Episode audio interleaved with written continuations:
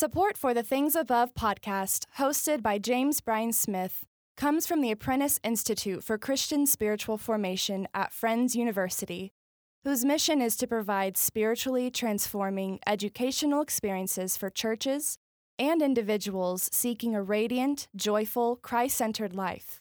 Learn more by visiting apprenticeinstitute.org. I'm James Bryan Smith. Welcome to the Things Above podcast. You're listening to episode 101. If you missed the pilot episode or this is your first time listening, this is a podcast for what we call mind discipleship. It's a podcast for those who want to set their minds on things above. That's where the name of the podcast comes from Colossians 3 1 and 2, where Paul encourages us to set our minds on things above. Setting our mind on good, beautiful, and true thoughts, on uplifting, encouraging, life giving, biblically based thoughts from above is not easy. And that's why we do the podcast to provide for you and for me in each episode a thought from above that you can dwell on so that your heart will be warmed and you will become an epiphany of grace. Today's thought from above is this Jesus is God exactly. So rejoice. The name of this podcast, as I say in every episode, comes from Colossians 3:1, where Paul writes, "Since then you've been raised with Christ, set your hearts on things above, where Christ is seated at the right hand of God." And in each episode, I've tried to focus on and unpack thoughts and ideas that are from above. But in today's episode, I want to focus on the second half of Colossians 3:1 where Paul says, "Where Christ is seated at the right hand of God." The idea that Jesus is seated at the right hand of God is an important thing, but few of us, myself included for many years, have much of a clue as to why it's important. It turns out there are many reasons why it is important. What does it mean that Jesus sat down, and does it matter? I mean, well, first of all, look, we say it in the Apostles' Creed I believe in Jesus Christ, his only begotten Son, our Lord, who was conceived by the Holy Spirit, dot, dot, dot. He ascended into heaven and is seated at the right hand of the Father. So it's in the Creed. Paul also mentions Jesus being seated in the heavenly realm uh, with the Father in Ephesians 2 6. So the teaching that Jesus is seated at the right hand of the Father is pretty essential. It's in the Creed, and it's in two really key verses. So Jesus being seated at the right hand of the Father must be an important truth. But what does it mean? And does it have any bearing on your life and mine? Why is Jesus being seated at the right hand of God important at all? Well, there are two reasons. One, in ancient literature, being seated was a symbol of completed work. A person sat down when they had finished something completely. So when we're told that Jesus sat down, it means that he has completed his work. There is no more to be done. The second reason is that being seated at the right hand of the Father, or the right hand of a king, symbolizes power and authority. Jesus said at the end of Matthew 28, what we call the Great Commission, He said there, All authority in heaven and on earth has been given to me. That's important. All authority in heaven and earth has been given to me. Being seated at the right hand of the Father symbolizes what Jesus says in the Great Commission. Okay, but does Jesus being seated have any impact on my life? And if so, how? One of the things that I love about the Bible, there's a lot of things, but one of the things I love about the Bible is how cohesive and connected it is. Most passages only make sense when we see them in relation to other passages. And one key passage that explains why Jesus being seated matters is Hebrews 1 3. So in the Epistle to the Hebrews, chapter 1, verse 3, here's what it says Jesus is the radiance of God's glory and the exact representation of his being, sustaining all things by his powerful word. After he had provided purification for sins, he sat down at the right hand of the majesty in heaven. There it is, Hebrews 1 3. Well, there's a lot to unpack here, as I like to say. But I want to talk about that first clause. Jesus is the radiance of God's glory and the exact representation of God. Remember what I said being seated means Jesus is finished. And Jesus has all power and authority. That's what it means. If you sat down, you're finished. And if you're sat down at the right hand of the Father, you have all authority. So, what did Jesus finish? Jesus completed his representation of the Father. Jesus, it says in Hebrews 1 3, is the radiance of God's glory and the exact representation of God's nature. So he sat down at God's right hand. No more needed to be done. Jesus is the radiance of God's glory and the exact representation of his nature. What does that mean? It's important that we take those two words, radiance and representation, together to keep us from making a theological mistake.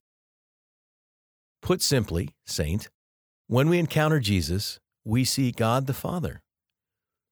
Jesus said in John 14, 9, a verse I quote a lot in this podcast, John 14, 9, if you've seen me, you've seen the Father.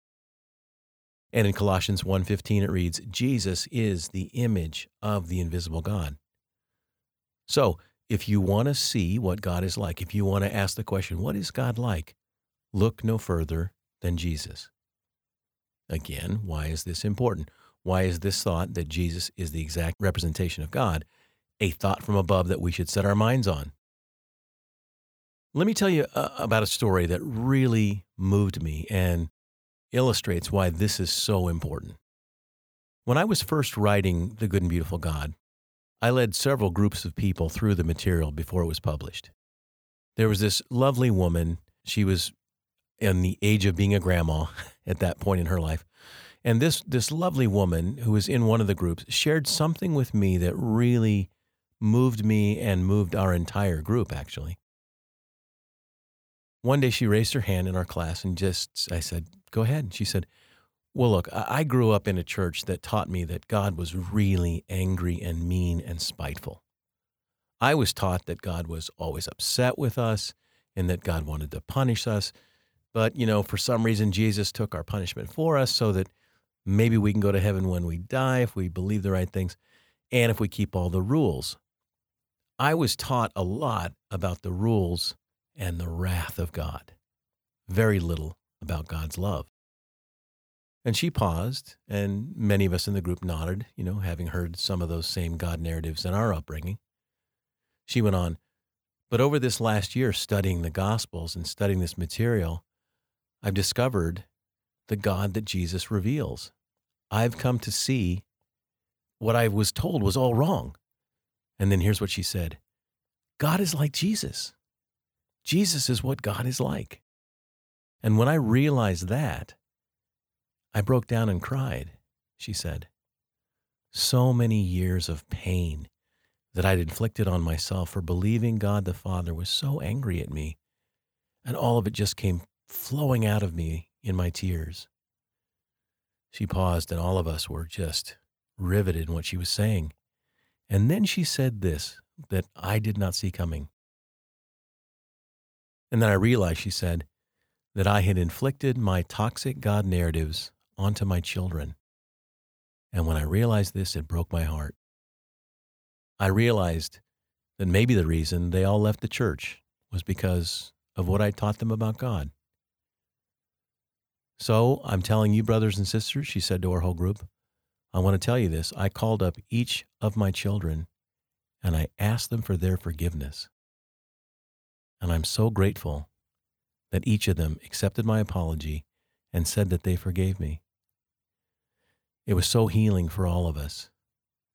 I'm still sad, she said, that for all those years, I never knew the God that Jesus was revealing. And I'm sad that I inflicted that on my kids. But I'm so grateful that I see it all rightly now. Wow. You see, Jesus sat down because he had shown the world exactly what God was like. Even though he knew some of us would still not get it right. But Jesus sat down because he completed the work of showing the world exactly what God was like the radiance and representation of God the Father. Jesus sat down because the world would forever be different because he came, and now the world is shot through with him. He had shown the world the glory of God, and the world was forever changed. Yaroslav Pelikan, the great Christian scholar, wrote these words Regardless of what anyone may personally think or believe about him, Jesus of Nazareth has been the dominant figure in history, in the history of Western culture for almost 20 centuries. It's from his birth that most of the human race dates its calendars, and it's by his name that millions curse, and in his name that millions pray. That's a big statement, but it's so true. Jesus sat down because now and forevermore, when we ask the question, What is God like? There's just one answer Jesus. What we think about God A.W. Tozer said, is the most important thing about any person. If we think that God is like Jesus, everything falls into place. We love God. We long for God. We want to serve God. We want to be his disciples, his students, his apprentices, because Jesus is the most beautiful thing the world has ever seen or ever will see. So Jesus could set down. So when you try to set your mind on things above, set your mind first and foremost on Jesus. Set your mind on His glory and His radiance that shines through every single letter on every single page of the Gospels. Jesus is God exactly. So rejoice. Glory be to the Father, and to the Son, and to the Holy Spirit, as it was in the beginning, is now, and ever shall be, world without end. Amen. I hope you join me next time for episode 102, which will be a Things Above conversation with Kyle Strobel over his new book, Where Prayer Becomes Real. It'll be a great episode on prayer. If you want to deepen your prayer life, it's going to be a great episode. Please listen to that. Until then, you can find me on Twitter and Facebook at James Bryan Smith. And you can learn more about this podcast at apprenticeinstitute.org. If you enjoyed this episode, please share it with a friend, and you can also subscribe, which means you're going to get them automatically each week. My hope, as always, is that one day if you're asked, What's on your mind? your answer will be things above.